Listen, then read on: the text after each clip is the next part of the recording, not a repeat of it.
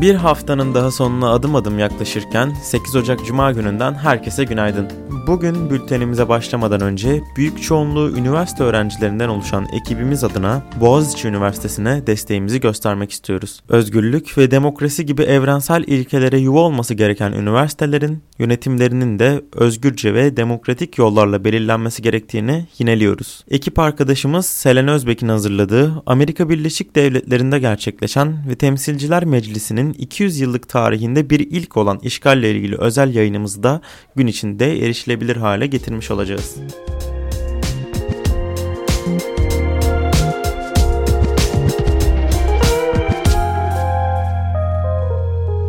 2014 yılında Facebook tarafından satın alınan WhatsApp, dünya çapındaki milyonlarca kullanıcısını ilgilendiren yeni bir karar aldı. Bu kararla birlikte WhatsApp, kullanıcıları 8 Şubat'ta yürürlüğe girecek bir sözleşme metni gönderdi ve kabul etmemeleri halinde uygulamayı kullanamayacaklarını belirtti. Sözleşme yeni koşulları ve gizlilik ilkelerini içeriyor. Yeni sözleşme sayesinde Facebook, WhatsApp kullanıcılarının uygulamadaki fotoğraf, yazışma, video, ses kaydı gibi verilerini işleyebilecek ve buradan elde ettiği analizleri Instagram ve Facebook'taki reklam politikalarında kullanıcılara daha iyi bir deneyim yaşatmak adına kullanabilecek. Çoğu kullanıcı sözleşmenin ne hakkında olduğunun farkında olmasa da diğerleri bu sözleşmeyi kabul edilmesinin zorunlu olmasından ve verilerin reklamlar için kullanılacak olmasından dolayı tepkili.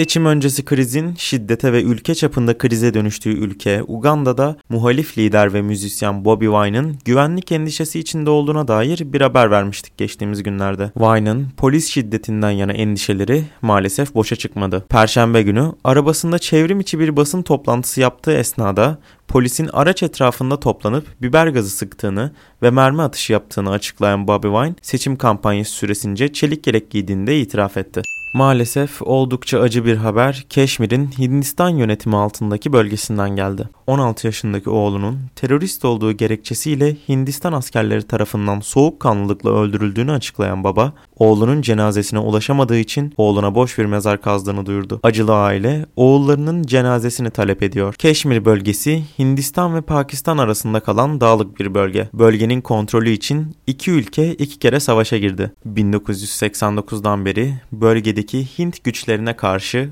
silahlı bir hareket mevcut. Bitcoin rekor tazeleyerek ilerlemeye devam ediyor. Geçtiğimiz Mart ayında 3850 dolar bandında işlem gören Bitcoin geçen ay %75'in üzerinde ve geçen haftada neredeyse %30 artarak 39 bin dolar seviyesine ulaştı. Son değerlenmelerle birlikte Bitcoin en değerli 10 küresel varlık arasına girmiş bulunmakta. 638 milyar dolarlık piyasa değeriyle Bitcoin'in toplam değeri Tesla ve Alibaba'nın hisse değerlerine yakın. Bitcoin ile birlikte 125 milyar dolarlık Ethereum ve diğer kripto paraların değerlerinin toplamı ile kripto para pazarının toplam büyüklüğü 1 trilyon doları geçti.